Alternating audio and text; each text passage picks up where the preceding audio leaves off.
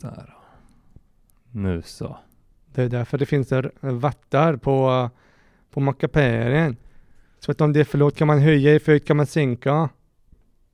Fattar vem som helst. Ja, det är alltså lätt att förstå när man har kunskapen teoretiskt, men när jag till exempel har varken kunskap teoretiskt eller praktiskt, I det praktiken.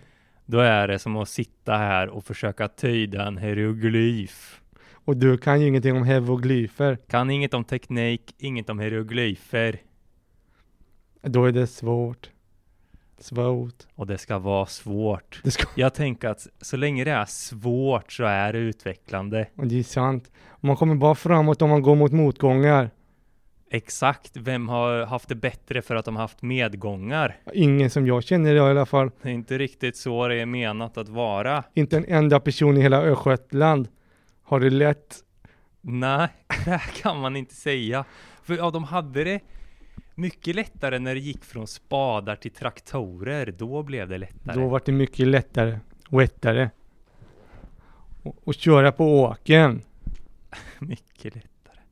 Men det är tråkigt att de förstör miljön med bensin bara för lite mat. Och det är sant. Men det är mycket värre, värre i Stockholm när de sitter i bilköer hela dagen. Det är verkligen slöseri. Kan man lika gärna parkera bilen på motorvägen och gå?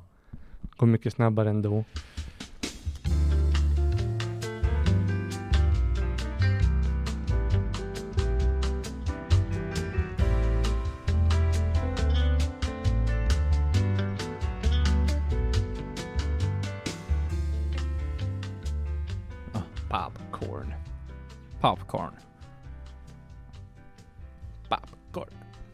Världens godaste grönsak.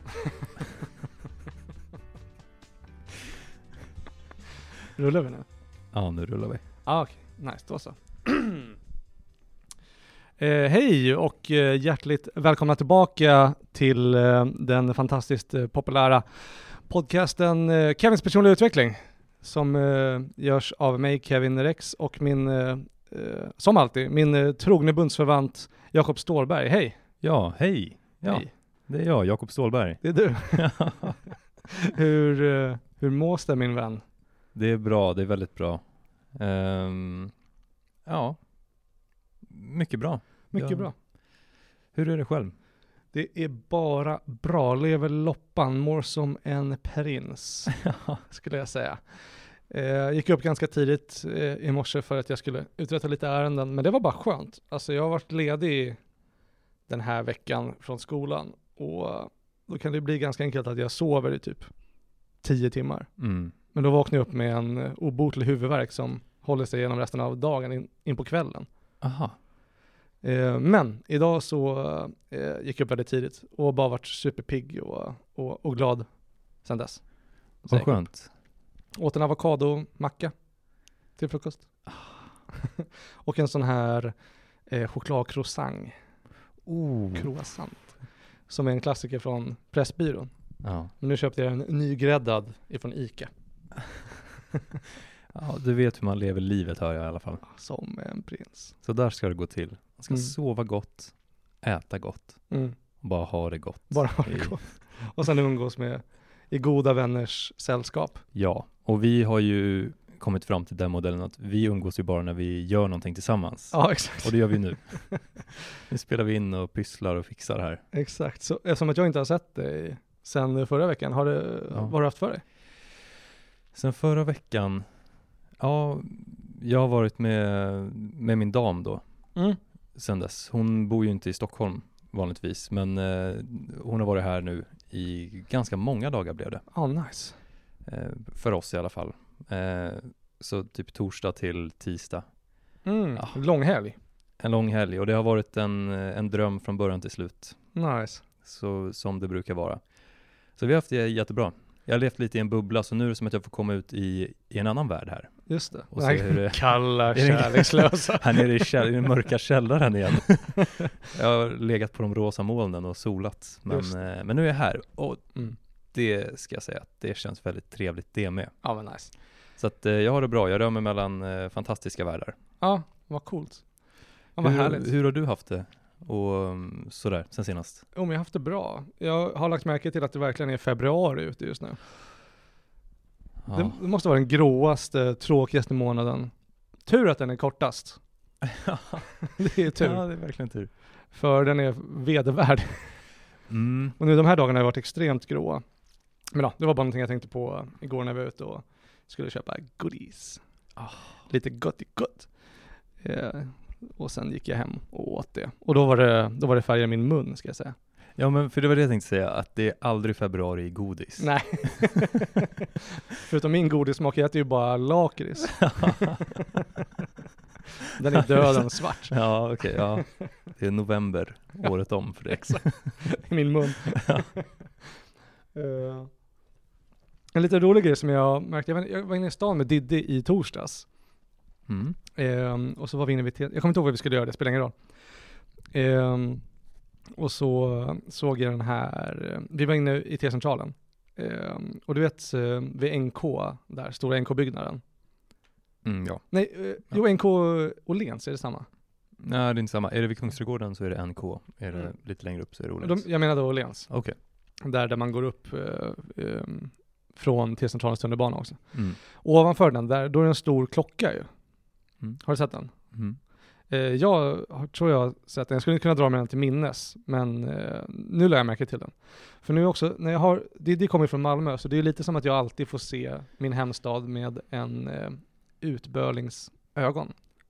Ja. en, en just turist kan man, kan man kalla det, med ett trevligare ord. En turists ögon. Eh, och det är ju en, eh, det är en stående, heter det, trop eller ett stående skämt att, eh, att Stockholm alltid är så stressade. Mhm. Och sen när vi såg den här klockan, då, då gick den fem, fem minuter för snabbt Ja. jämfört med den riktiga klockan. Och det var så himla symboliskt för stockholmarens stresssyndrom. att de alltid är fem minuter framför alla andra. Ja. Så vi tänkte, ja det var därför, vi var på väg till en konstinstallation, eller en konstutställning på Moderna. Så då Mm. såg vi det som vår första konst. det var väldigt symboliskt. Ja. Och sen i, eh, jag tror det var i förrgår, jag vet inte om jag har berättat det här, men jag blev ju, jag blev ju lurad på Blocket nu under jul. Nej. Jag har inte sagt det, nej. Nej det visste jag inte. Fruktansvärt. Ehm, jag träffade någon snubbe, jag kommer gå ut med namn, jag hänger ut honom. Ja häng ut honom, vi kör. Den jäveln, han heter Andreas Cederkrona. Andreas Cederkrona. Om du hör det här så ligger du riktigt risigt till just nu. Fy skäms. Fy skäms. Men vill du berätta allt han har gjort? Ja, men jag, under jullovet nu så, jag ska köpa en kamera så att jag kan filma lite mer stand-up och lägga upp klipp och sånt. Mm. Jag hittade en kamera som jag ville ha för ett överkomligt pris utav Andreas Cederkrona. Eh, 2500 spänn. Som var billigt men inte det absolut billigaste jag sett. Liksom. Och så hade han inga bilder på kameran. Jag kontaktade honom och sa så här, finns den kvar typ? Eh, han hade lagt upp den typ 10 minuter innan jag kollade för jag uppdaterade blocket hela tiden för att jag ville ha den här kameran. Och då eh, sa han typ att han kunde skicka ja, bilder och så här. Sen kom det fram att han inte ville använda blockets egna eh, betalningsservice typ. Mm. Och då, då ringde ju varningsklockorna. Eh, han sa att han bara ville ha Swish och det var såhär, jag vet fan. Den är ju till för att man inte ska bli lurad liksom. Mm. Och så sa jag, varför vill du inte använda den? Och då sa han att för att han hade blivit lurad åt andra hållet liksom. Mm. Och det var såhär, ja okej. Sen kollade jag upp honom så här, på Google och Mr Koll och hittade och sådär. Då var det en så här, Andreas Cederkrona är en 50-årig man från Karlstad. Mm. Liksom. Och sen hittade jag honom i andra Facebookgrupper där han eh, säljer kameror och delar och sånt. Och han har ett Instagram-konto också. Eh, som jag har skrivit och trackat de senaste veckorna. Eh, men eh, ja, så bara kom vi fram till att jag säger, okej men jag kan skicka pengarna ifall eh, du visar bilder på att du lägger kameran i en låda och skriver mitt namn på den liksom, med frimärke och så. Mm. Och de var såhär, ja okej, så han var väldigt mö- mötesgående liksom. Jag tänkte att det skulle, eh, mycket till för att någon skulle lura en så långt. Eh, och det kändes bra. Och sen eh, skickade jag pengarna, han bara, perfekt, jag skickar den imorgon. Sen skrev jag dagen efter och bara, hej hur gick det? Han bara, "Ja, jag ska skicka imorgon på eftermiddagen typ. Och så jag bara, fan, jag bara, hur går det egentligen? Skrev jag dagen efter. Och då har han, sen har han inte svarat sen dess. Mm. Ah, så jag blev lurad på 2,5. Ja. Den jäveln. Och sen har jag, ah, ja, jag har tagit screenshots på allt det här och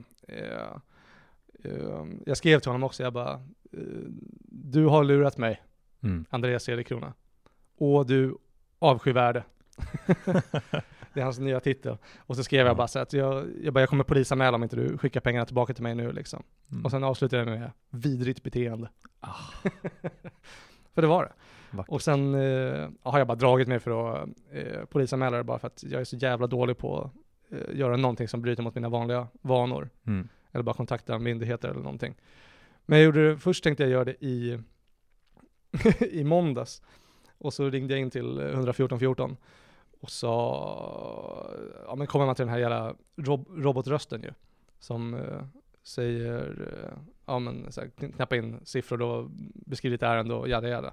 Och sen mot slutet av den stunden bara, okej, okej vill du, som alla sådana där gör du vet så här, om, klicka på ett om du vill eh, delta i en undersökning för att förbättra vår service typ. Och jag, då klickar man ju aldrig. Mm. Sen kommer nästa bara, beräknad väntetid är två timmar. så bara, vänta jag tar tillbaka. Jag har något jag vill förbättra. Två timmar. Vem fan väntar i två timmar? Ja. Så då la jag på, sen ringde jag upp nu i förrgår. Och då satt jag i kö i två timmar faktiskt. Okej. Läste samtidigt, men det var skitstörande. Ja. Och så kom jag fram och så anmälde jag honom. Eh, så nu får vi se hur det går med det. Okej, ja men du kom ändå till skott och Mm, han är anmäld. Och eh, tanten på andra sidan var jättetrevlig och sa att de brukar kunna ta tag i honom som det var Swish och BankID så han måste identifiera sig liksom. mm. Så man vet ju att det är han, så jag lämnade ut mina uppgifter och så, så nu ska de kolla upp det. Kanske tar någon månad, men Okej. eh, fortsättning följer. Ja, spännande. På det. Mm. Eh, och nu har jag också lärt mig en, eh, en dyr läxa. Tämligen dyr. Ja, Att aldrig swisha i förväg. nej. Det Eh, kostade både tid och pengar. Exakt.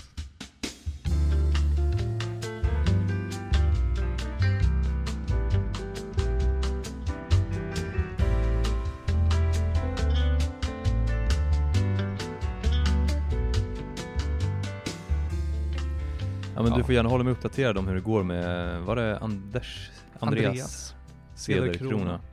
Ja, från och med nu ska jag aldrig glömma hans namn. Andreas Widerkrona. Som han heter i min telefonbok. Mm. Men sen har jag ju också, som jag pratade lite med dig om, har jag plockat upp en ny bok. Mm, just det. Eh, komikerns historia utav Peter K. Andersson. Eh, som eh, jag tyckte var intressant. Jag var bara inne på biblioteket i Tyresö, eh, i Tyresö bibliotek och så Ja. satt jag där och skulle fördriva lite tid och så googlade jag bara på komiker i deras databas. Mm. Eller googlade, jag sökte på komiker. Och då kom den här upp och så tyckte jag den var väldigt intressant. Den ser väldigt fin ut. Här, jag, jag ser ju omslaget framför mig. Det är, kan man tänka, är det bara att de har inrett tråkigt eller sitter han i en fängelsehåla? Jag tror att han sitter i en fängelsehåla. Och det är alltså en, en man klädd i lite Narrkläder. narrkläder, precis. Ser nästan ut som en clown. Han har en toppig luva och färgglada, en Fick- färgglad ja. jacka, eller Ja. kappa, lång, höga strumpor och några röda tofsar på skorna eller någonting sånt Ja, där. han ser ju tämligen lustig ut. Han ser lustig ut. Men också sorgsen. Men Sorgsen, verkligen. Eller hur? Melankolisk. Mm. Men det är det, för det- Uppgiven, men han är, verkar ju vara frihetsberövad. Då är det väl okej att känna sig lite ledsen även Ja. som narr. Ja, ja, ja, exakt. Bara för en stund. Och den är ju, eh, den eh, arketypen, alltså den sorgsna clownen, eller så här, sorg och melankoli är ju väldigt tajt förknippat med lustigkurrar. Mm, Ja. mm, mm, Och speciellt i modern tid. Jag antar att det kom ganska mycket nu efter, vad heter han, Robin Williams, mm, när han tog livet av sig. mm, Den komikern, vet du vem det är? mm. Eh, och då har ju den eh, arketypen, eller den stereotypen, förstärkts som fan liksom. Eh, men det är väl någonting som går, går igenom historien också. Som vi ska komma till, för jag tänkte verkligen, eh, eller jag tänkte faktiskt, eh, eh, om det är okej med dig, gå igenom lite Ja. utav komikerns historia. Hemskt gärna. För jag tyckte den var väldigt Mm. intressant. Och jag vill dela med mig av det till både dig och alla lyssnare. Det tycker jag låter som en väldigt fin present till oss alla. Ja, Och någonting som kanske skiner några strålar av ljus nu mitt i grå februari. ja, ja men exakt. slasken. Ja men då behöver man ju en, en clown. Ja, För att muntra upp stämningen lite. ja. Mm. Ja, men, och jag tycker också att det känns kul att få um, liksom, jag menar, det finns en bok om något kul, Mm. om det roliga. Det är inte alltid, det är ofta det bara sprutas ut vilt omkring en. Men här finns någon då, Peter K. Andersson, som har Ja. samlat ihop några ord Exakt. som Och, gjort, beskriver det tokiga. och han tar ganska breda, breda grepp om eh, alltså historien då. Liksom. Att han börjar eh, här redan på eh, 1400-talet. Oh. När man börjar kunna liksom se spår. Eller han säger det tid också. Jag kommer läsa lite från boken då och då Mm. eh, och eh, följa ett litet manus har jag gjort. Mm. Men eh, känn dig fri att flika in när som helst. Ja men jag tackar. Jag lutar mig tillbaks till att börja med. Ja. Så kan du få veva igång. Det ska jag. Och jag uppmanar lyssnarna att göra detsamma. Eh, och jag hoppas att det här är till lags. Men, eh, eh, ja men man kan säga, alltså just den här komikern, eller alltså så här, narren, arketypen så, den, den har väl funnits för evigt liksom. Jag tror att Terence McKenna snackar om det någonstans, att eh, förr hade man ju någon typ av, alltså, schamaner som levde i byn, lite vid utkanten och var någon blandning av så här filosofer, underhållare, men också vetenskapsmän. Liksom. Att de hade väldigt många roller som nu har splittrats upp i flera subkategorier. Mm. Eh, men de hade den, de hade den rollen som ja, läkare, underhållare och eh, diverse. Men eh, nu läser jag från boken då. Mm. Eh, Peter K. Andersson. Han skriver så här, låt oss börja från början. Under 1400 och 1500-talen blir det allt vanligare för Europas furstar att anlita hovnarrar. Det är inte ett fenomen typiskt för en viss historisk tid och inte heller för en viss del av världen. Alltså att eh, det har funnits i alla tider överallt. Hovnarrar, även om de inte alltid kallats det, har funnits över hela världen i många olika tidsperioder. Eh, och nu en liten trivia här. I det polynesiska, jag vet inte var Polynesien ligger, men i det polynesiska kungadömet Tonga, som låter som en kalsong, Väldigt likt. I i det polynesiska kungadöm- kungadömet Tonga finns ämbetet fortfarande kvar. Så de har fortfarande hovnarrar i Tonga. Jaha. Coolt. Men narrens storhetstid inträffade eh, under den europeiska renässansen. Eh, och då finns det lite olika anledningar till det som jag har förstått när jag läst boken. Att eh, man till exempel så, eh, alltså under, här står det, under större delen av medeltiden så hade attityderna till narren och komiken varit ambivalenta och narrens tokerier avfärdades för det mesta. Alltså under kyrkan då liksom. Mm. Och sen då, Det kan man ju tänka sig. ja de är tämligen humorlösa. Allvarliga. Mycket allvarliga. Ja, Ja. Ehm, men då under renässansen så var det då mer att, eh, eh, vad- står det, merkantilism och koloni, kolonialhandel hade stärkt sin makt. Så då var det, eh, liksom, kyrkan fick mindre makt, ku- kungarna och furstarna och sånt fick mer makt. Mm. Och då, i och med det också, så fick narren en större roll för att ja, de ville ha humor helt enkelt. De Mm. frigjorde sig mer och mer från kyrkan. Mm. Eh, jag, kan, jag, kan, eh, jag ska bara fortsätta beskriva narren lite och hur den har setts hur, ur ett historiskt perspektiv. Mm.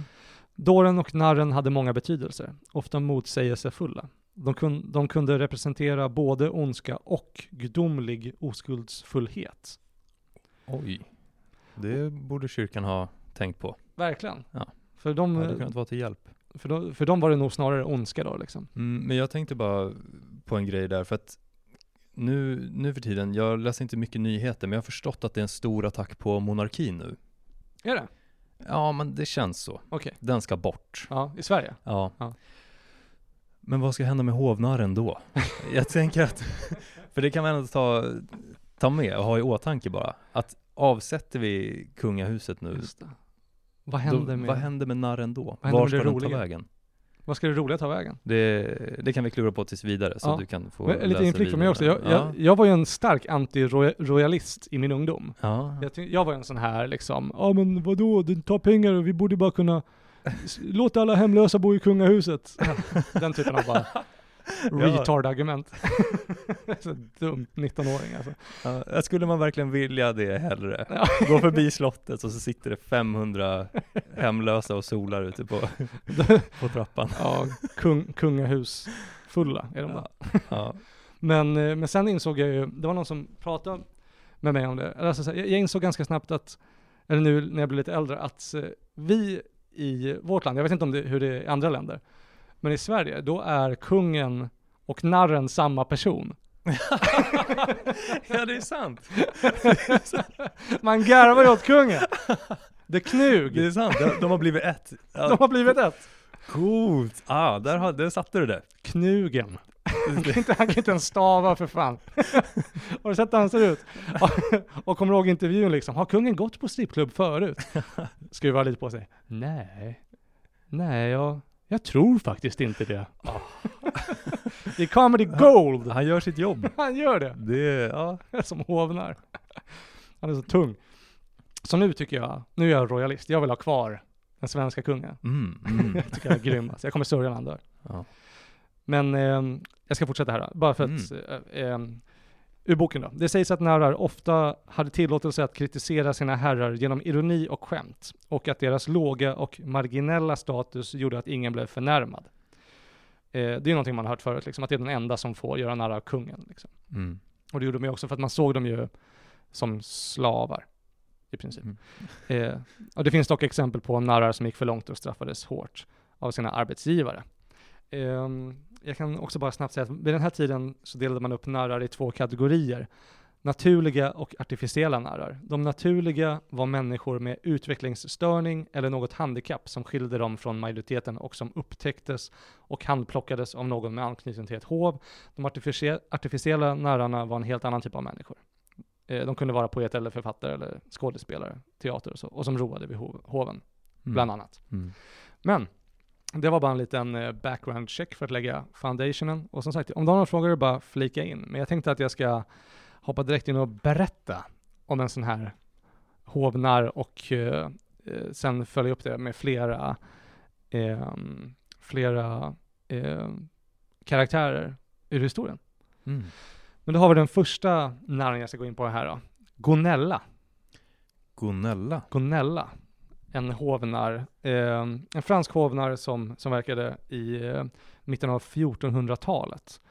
Och då ska jag berätta en liten historia om hur, eh, han var ett typexempel på en narr som det skrevs mycket om. Han var en historisk figur, men han, sen gav han ju också upphov till berättelser eh, i olika böcker skrivna av författare. Liksom. Eh, för då skapades en typ av myter kring dem. Men innan jag drar den här historien då, så ska jag bara ge lite kontext till eh, hur humor kunde se ut Mm. på den här tiden. För humor är ju en färskvara som man ofta hör. Och eh, den förändras ju med tiden. Och då, då i Frankrike på 1400-talet så var humorn, eh, och säkert i resten av världen också, inte bara Frankrike, de var väldigt centrerade kring kiss och bajshumor. Jaha. det tyckte de var jätte, Ja. Det känns som en humor som kanske nästan inte ens är färskvara. Det verkar vara den eviga humorn. Den är evig! Det är det enda som alla har gemensamt. Kiss och bajs, där kan man börja och sluta ett samtal Exakt. i nöje. Snacka skit, bara lite skitsnack. Kiss och skitsnack. Men eh, det finns en historia här då, om Gonella, eh, som jag tänkte dra nu. Han, eh, det är så att han är hovnar under en markis i Frankrike. Och eh, han ska spela ett spratt på honom. Och eh, då gör han så att han, han, eh, han lurar markisen att han eh, kan spå i stjärnorna och utse framtiden. Mm. Och för, för att börja med det här sprattet då, så går han till marknaden där han betalar en av eh, affärsägarna där till att eh, jaga ikapp och eh, slå ihjäl en åsna dagen Okej. efter. Mhm. Och då, sen när han har gjort det så går eh, Gonella hem till sin markis och eh, eh övertalar honom om att han kan läsa i stjärnorna och spå, spå framtiden. Och imorgon på marknaden så kommer ett eh, galet mord att ske. Och eh, då säger markisen så här, ja ah, okej, vi får se, men om, du, om, du, om det inte inträffar din förutspåelse ska jag säga till alla vilken stor lögnare du är. Dagen efter går de dit och mycket riktigt, eh, affärsägaren slår ihjäl en åsna. Markisen är övertygad om att Gonella kan läsa i stjärnorna och förutspå framtiden. och eh, då ber han Gonella eh, att eh, lära, lära honom konsten då, då liksom. Och då säger Gonella, ja det kan jag göra, men i utbyte mot det så vill jag sova i markisens säng tillsammans med markisens läkare Mm. som han tydligen har ett horn i sidan åt. Och då, då går berättelsen så att det ska de få göra. Eh, eh, Gonella och läkaren går och lägger sig i markisens säng och ska sova. När, eh, när läkaren somnar, då käkar Gonella eh, fem stycken laxeringspiller. Och sen när han känner att det är dags, att det bubblar lite i magen, Ja. då går han upp ur sängen, ställer sig gränsle över läkarens ansikte, som ligger där och snarkar och bara tömmer tarmarna i hans face och i hans mun. Och läkaren vaknar ju såklart förskräckt upp och skriker. Och medan han skriker på markisen så står det också att han sväljer lite av skiten. Ja. onödig, onödig men rolig detalj. och då kommer markisen in och bara, vad fan är det som försiggår? Varför? Det luktar ju skit här, vad har du gjort? Och då säger, då säger Gonella, eh, ja, jag har ju sagt det hela tiden till markisen. Och nu kan ni se själv, läkaren är ju full av skit. Vilket markisen skrattar gott åt. Och sen går han och lägger sig igen. Ja. ja, Gonella verkar ju verkligen gå hela vägen Ja, med, med sina spratt. ja, Och Bajsa någon i ansiktet, där vill jag nog ta tillbaks. Det känns inte som en färskvara. den typen av humor. Nej, Den, den, den verkar kortlivad. det här, var, inte, det här var toppen av humor på 1400-talet. det var där kiss och bajshumorn pikade på Ja. något sätt. Det vi ser nu, det, det vi hör, hör nu är bara ekot av, av det som en gång varit. Exakt, det var, Ja. det var verkligen eh, hängivet för att få till en liten ordvits. mm. Men eh, en intressant grej med det här också, som jag tänkte bara påpeka, just kring, alltså varför just kiss och bajshumor också, och just den här tiden av eh, eh, ja, kultur då, kring det här 1400-talet, så läser jag från, eh, eh, från boken här. Då. En eh, grundläggande ingrediens i humor var den groteska kroppen. I groteskeriet, kul ord, groteskeriet, låter som att de producerar grotesker. I groteskeriet framhävdes kroppens basala funktioner och kroppens olika öppningar hamnade i fokus med avsikt att hylla livets kretslopp. Ganska intressant. Oj. det påminner mig om en tanke, jag kommer ihåg någon gång när jag, eh, jag käkade svamp för några år sedan. Mm. Och så eh, fick jag bara den här tanken, jag, jag stod och kissade, hög som ett hus, och så bara slog, slog, slogs jag av tanken att min kropp och bara, hela jag bara fungerar som ett reningsverk. Mm. Mm. liksom. Eller så att jag, jag konsumerar och omvandlar det till energi och bara kissar och bajsar ut. Liksom. Att jag bara är ett, ett, jag är ett stort reningsverk och det, så det är massa ådror och rör som går runt i mig. Liksom. Ja. Det var bara en rolig tanke. Och nu väldigt liksom, arkaisk, pr- primitiv tanke. Mm. Ehm, men ja. Ehm, Ja men jag tror det, det, det där stämmer, du är ett reningsverk. Jag mm. vet det finns i en, eh, en buddhistisk text så är det vi renar karma och upplöser hindren. Ja. Och det är det som händer. Saker händer dig, de stannar i dig och så renar du dem. Så att Exakt. det inte sprids vidare. Ja. Ja. Lite bajs och kiss kan du lämna efter dig, det tillhör Ja. väl. Men, Men, det, det, men det, du är reningsverket. det växer ju blommor ur skit även. Mm. Men ja, eh, ett, det är ett kretslopp som både innebar födelse och förnyelse och död och förruttnelse. Kropp, kroppens nedre regioner lyftes fram som ett centrum för skapelse och förgänglighet.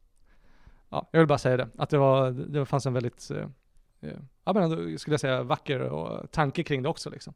Mm. Och den blir väldigt, den blir väldigt primitiv och någonting som alla kan. Den är så djupt in i, i, i det psykologiska. Mm. Tyckte det var intressant. Men ja, eh, vi går vidare från Gonella.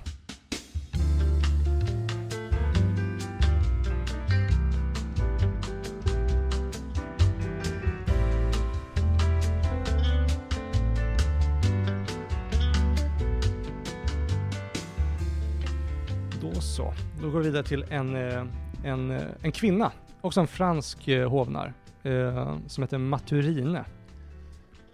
Och hon, eh, liksom, alltså hon framställer eller representerar komikern som politisk kommentator. Liksom hur den, den rollen har funnits. Och, eller hon la grunden för den typen av roll liksom. Men Maturine, hon var hovnar i Frankrike under 1500-talet. Under kung Henrik den tredje, Henrik den fjärde och Ludvig den trettonde. Och då hon, hon lever liksom kvar i, historien också för att tryckpressen har uppfunnits vid den här tiden så att man kan återberätta den här historien i olika böcker och sådär. Okej. eh, jag ska ge ett exempel på hennes eh, typ av em, eh, komik.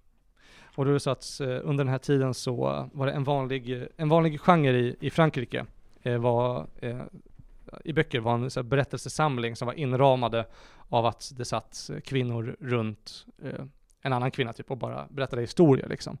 Så Mm. sättet man, eller formen man använde för att berätta de här historierna i de här böckerna var att det var kvinnor som satt i en ring och berättade olika historier för varandra. Okej, men då ska, jag, då ska jag flytta lite närmare dig bara för att Ja. få leva mig in i den känslan. Den autentiska känslan.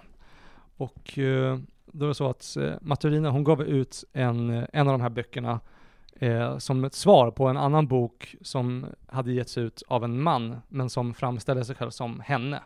Mhm. Eh, och det var tydligen vanligt att man gjorde vid den här tiden, att man skrev som att man var någon annan, speciellt hovnare som var kända. Men då var det bara någon som hade tagit hennes namn och eh, gjort uttryck för kvinnohat, tyckte hon. Mhm. Och då svarade hon på det här. Det är lite samma modell som eh, Andreas Cederkrona använder. Han, Ja. eller han, nej, han använde inte någon annans namn, men jag tänkte först att han kanske gjorde det. Ja, just det. Det hade varit smart. Nej, jag kopplade fel. Kör vidare. Strunta i mig. Japp, japp, japp. Men han, han, eh, hon, hon svarar honom så här då. Mm. efter att han har gett ut den här kvinnohatsboken i hennes namn. Eh, hon börjar med att beklaga sig över författaren till bla bla bla, som, tar för givet, som hon tar för givet är en man. Hon, hon, så här. Hon tillskriver hans kvinnohat de vedervärdiga gamla horor som en gång i tiden lovade honom kärlek, men som bara gav honom kärlekssjukdomar. Säden som skapade honom lär ha blivit fördärvad, lika fördärvad som hans hjärna blev. Fortsätter Maturine. Kanske skulle han ha gnagt sig ur, ut ur sin mammas mage precis som huggormar gör, om han inte hade hittat en öppning stor nog i hennes nedre regioner. Och bara för att hon tvingade honom att kyssa hennes rövhål, som var skitigt när han kröp ut ur det, vill han hämnas på kvinnosläktet. Oj. det är hårda ord. Ja, det här är hårda ord.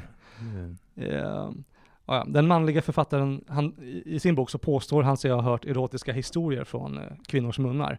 Men, kontrar Maturine, det finns inte en enda kvinna som är så dum att hon avslöjar för någon om hon låtit katten få osten.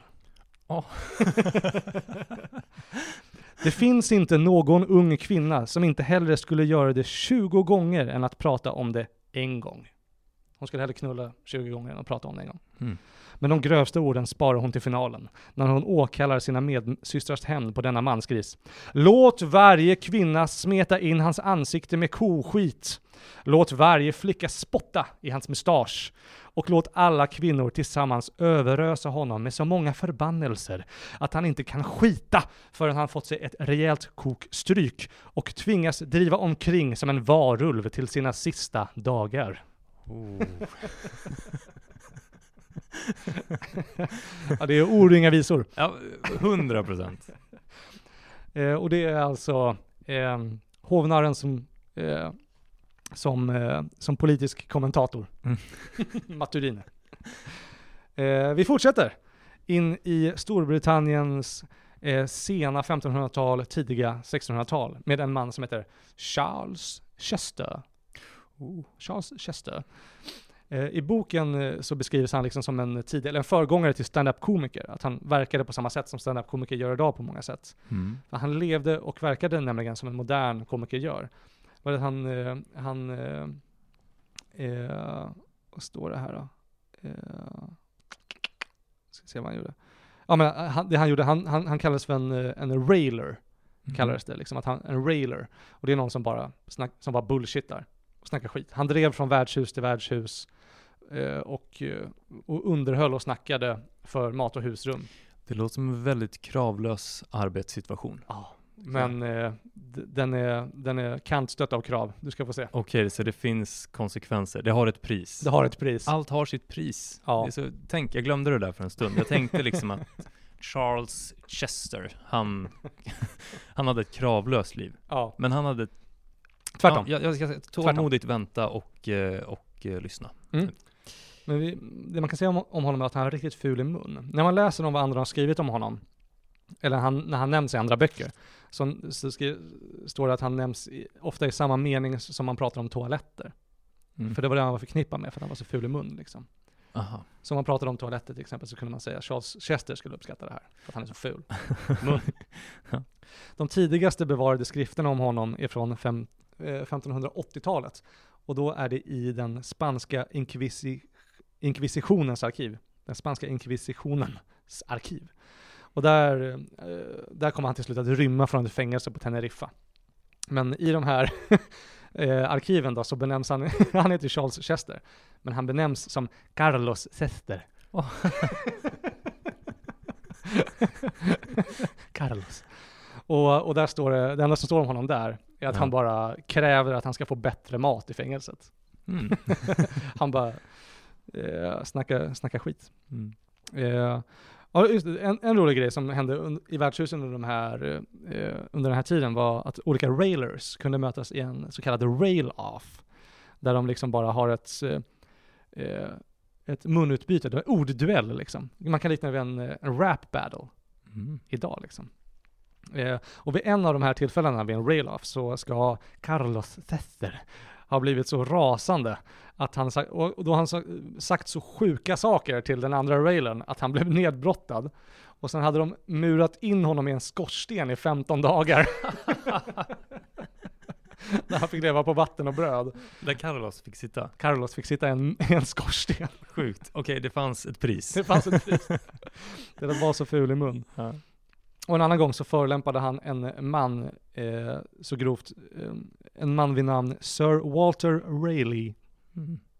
Och eh, då hade Sir Walter Raleigh slagit ner Carlos och sen hade han klistrat ihop hans mustasch med hans skägg så att han skulle hålla käften. Ehm, ja, det står också att hans, hans specialitet, det var förolämpningar eh, via jämförelse och då främst om folks ansikten. Jag kan läsa upp några exempel på en förolämpning här Mhm. som har blivit bevarade. Så här kunde han alltså säga till en, till en motståndare, eller bara en helt, eh, en helt random eh, eh, kro, kroghusvärd, värd, inte värd, vad heter det, besökare. Mm. Han har inte mer hjärna än en fjäril. Inget mer än en uppstoppad kostym. Han ser ut som en illaluktande flaska. Och hans huvud är korken. Oh! Den här? Eller titta på han då. Han ser ut som överbefälhavaren för pygméernas kavalleri. Och han där, han ser ut som en färsk tunna instängd, eh, han ser ut som en färsk lax instängd i en tunna. Ja, riktigt bra. ja. En sista. Han ser ut som en relief, tälld av trä, full med knotor. Hans ansikte är som en holländsk busch, med munnen vänd neråt och hans skägg är tofsarna. Man fattar ju ingenting.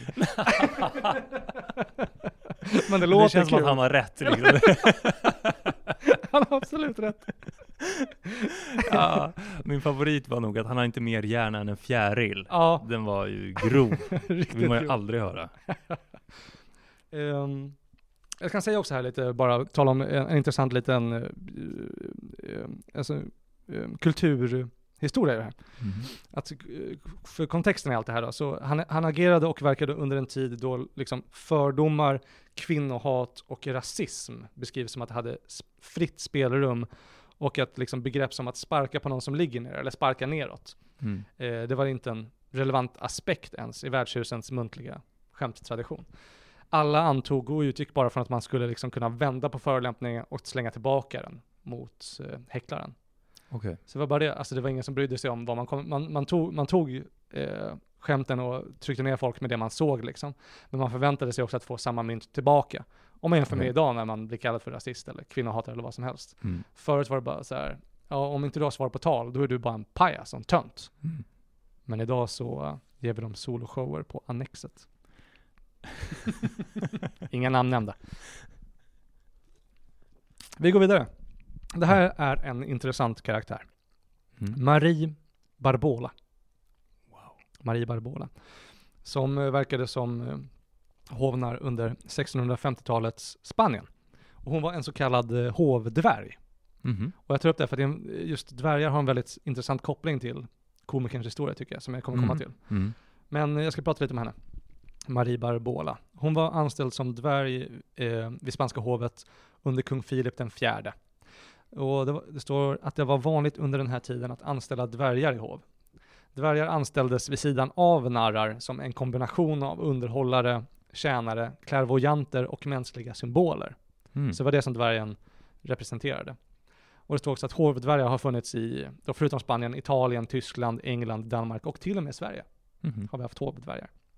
Ska vi prata lite om dem. Förutom sina fysiska egenskaper och yttre attribut så trodde man att de hade visionära förmågor. Det är coolt. Det är coolt. Det är nice. Det fanns en, eh, det fanns en hovdvärg vid ett franskt hov vid namn Jeppe. Jeppe. Eller Jeppe. och han satt under bordet på middagar och gjorde liksom så här, det stod att han gjorde osammanhängande förutsägelser som skrevs ner. att han bara satt och talade i tungor under bordet. Det låter också som en kravlös position. Ja. Alltså det arbetssättet vill jag Tänk- ha. tänk Sitta bara- under ett bord och se in i Framtiden. framtiden. Ja, och bara, Och bara få det nedtecknat. rapparkalja. Någon, någon tycker liksom att det är värt att skriva ner. Det har värde för någon. Ja. Att man bara sitter och säger under nästa fullmåne så ska blodet flyta. Åh, vad jag vill vara den. Det kan vi testa tillsammans någon gång. Ja, och sen liksom kan man sitta och kolla in under drottningens kjolar och, Ah, och klia kungen på pungen. Vilken dröm. Nu vet jag, det är det där jag kommer göra nästa gång ni spelar sällskapsspel. Då kommer jag krypa in under bordet. Ja. Men Jaha. de gjordes såklart också till åtlöje vid hovet. Aj, aj, aj. Såklart. Nu har jag satt mig i fel position här. Är det för sent. Ja, Exempel. I Florens i mitten av 1500-talet så fanns det en hovdvärg vid namn. Morgante. Men det var ju såklart ett ironiskt namn. Han, Mm. han var uppkallad efter en jätte med samma namn från en känd italiensk roman. Och det finns ett porträtt på eh, Mo- Morgante där han avbildas med en flock fåglar. För tydligen så var ett vanligt nöje vid just det här hovet att, eh, var att anordna fågeljakter med dvärgar som jägare. Fåglarnas flykt och de korta dvärgarnas hjälplösa försök att fånga in dem tyckte hovfolket var hysteriskt roligt. Okej. De bara satte lös fåglarna, skickade ut dvärgarna och bara garvade läppen av sig åt deras försök att fånga dem. Så de gjordes ju till åtlöje också. Ja. Ja. Ja, men det var lite om hovdvärgar generellt då. Men just eh, Marie Barbola, ska jag berätta om, hon kom från Österrike från början, precis som sin arbetsgivare då, som var drottning Marianna, eller Mariana. Eh, och enligt böckerna från den här tiden, alltså, alltså deras lönespecifikationer, vilka typer av ransoner man betalade ut.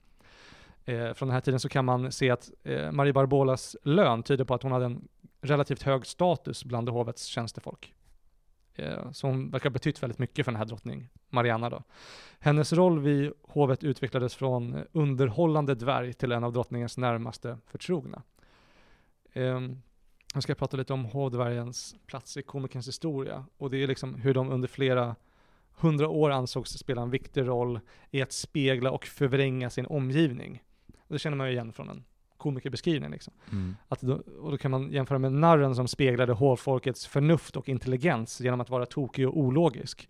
Så var dvärgens roll att spegla de kungligas ståtlighet och skönhet. Eh, ska se, det finns lite mer beskrivet. Um, alltså för de pratar också liksom om att den här tanken, den utgick, i grunden från en kristen föreställning om åtskillnaden mellan gott och ont och det ondas nödvändighet som en motpart till det goda, yin och yang Mm. liksom. Och om man utser en regent som en Guds st- ställföreträdare på jorden så måste man också utse dess motsats. Men denna motsatsen var underlägsen kungen för att demonstrera det godas seger över det onda. Liksom. Så de Mm. representerade på många sätt en demonisk kraft och eh, eh, skrattet kopplades av vissa filosofer till, till ondska. Även om det var en nödvändig ondska. Eh, senare kommer man se också att eh, det, det var just att filosofin fick en annan riktning från det kristna som gjorde också att det öppnades upp för eh, narren att ta större och större plats. Mm. Men ja, bara genom att finnas så blev Marie Barbola en komiker. Och man kan säga att det är lite komik, men det står också att det är en ganska grov förenkling att bara kalla det för eh, bara kalla det för lites, lites komik.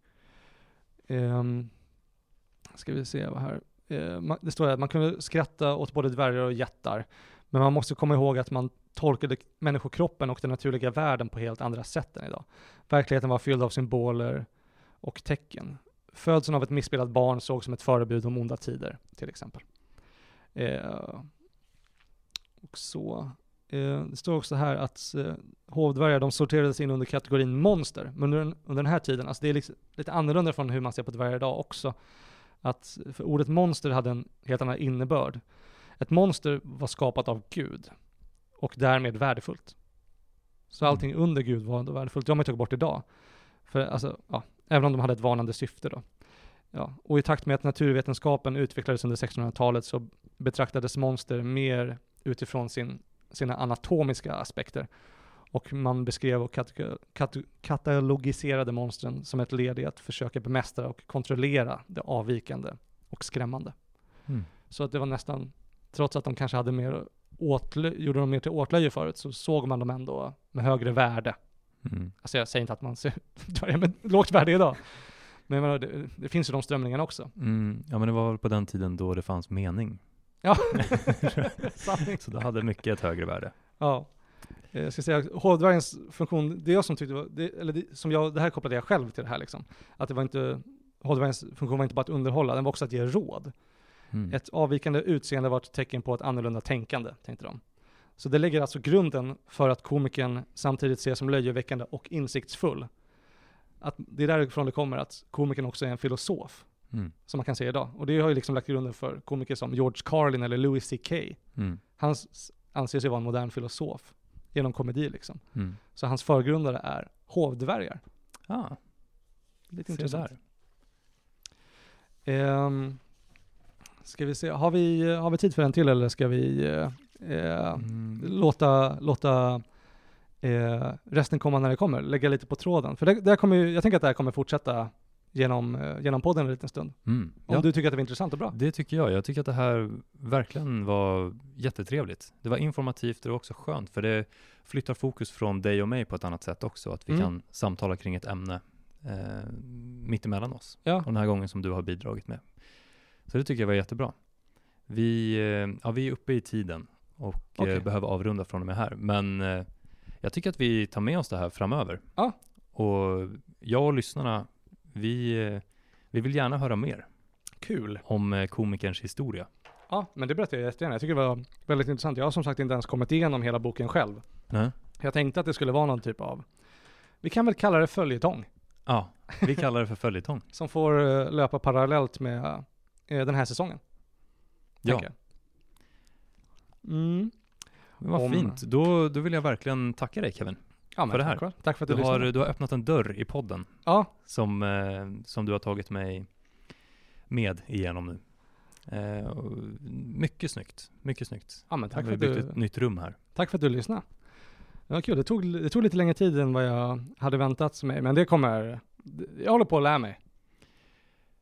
Jag tycker att det bara är bra. Ja. Det är väl det skönaste, att kunna stänga av micken och känna att man inte har pratat klart. Än Ja. att vara halvvägs in och eh, känna sig färdig. Och börja prata om eh, tarmrörelser. Bokstavligt talat skitsnack. Ja.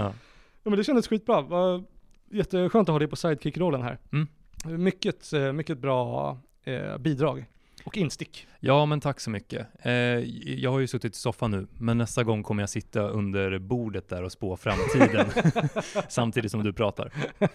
Perfekt, då ska jag anlita Josef så får han sitta bredvid och nedteckna vad du säger. Ja, och sen lite längre bort där i rummet så kan vi ha en cirkel med kvinnor som sitter runt någon annan och som pratar. Ja, som bara står och skvallrar och De kacklar som höns. Ja. ja, det är ett helt gäng. Och sen eh, såklart en hovnarr som skiter oss båda i munnen. Aj, aj, aj. det finns alltid en hake. Ja, men då säger vi så. Jag, jag tackar dig så hemskt mycket Jakob och ehm, eh, jag tackar lyssnarna. Hoppas att det var intressant. Det här kommer, det spelar ingen roll, det kommer fortsätta vilket som. Mm. Men jag tycker att det här var tämligen intressant. Ja, men det var det. Och ett ämne av en, en outtömlig källa av humor och skämt. Om ni tycker att det var roligt nu, vänta bara till framtiden. För då kommer vi. Jag vågar inte ens prata om hur kul det kommer bli i framtiden. Mm. Eh, men det var det. Eh, jag heter Kevin Rex. Min eh, trogne bundsförvant heter Jakob Stålberg, största tack Kevin. Största tack. Och det här har varit eh, Kevins personliga utveckling avsnitt 32. Vi hörs sen. Ja. Tack och hej.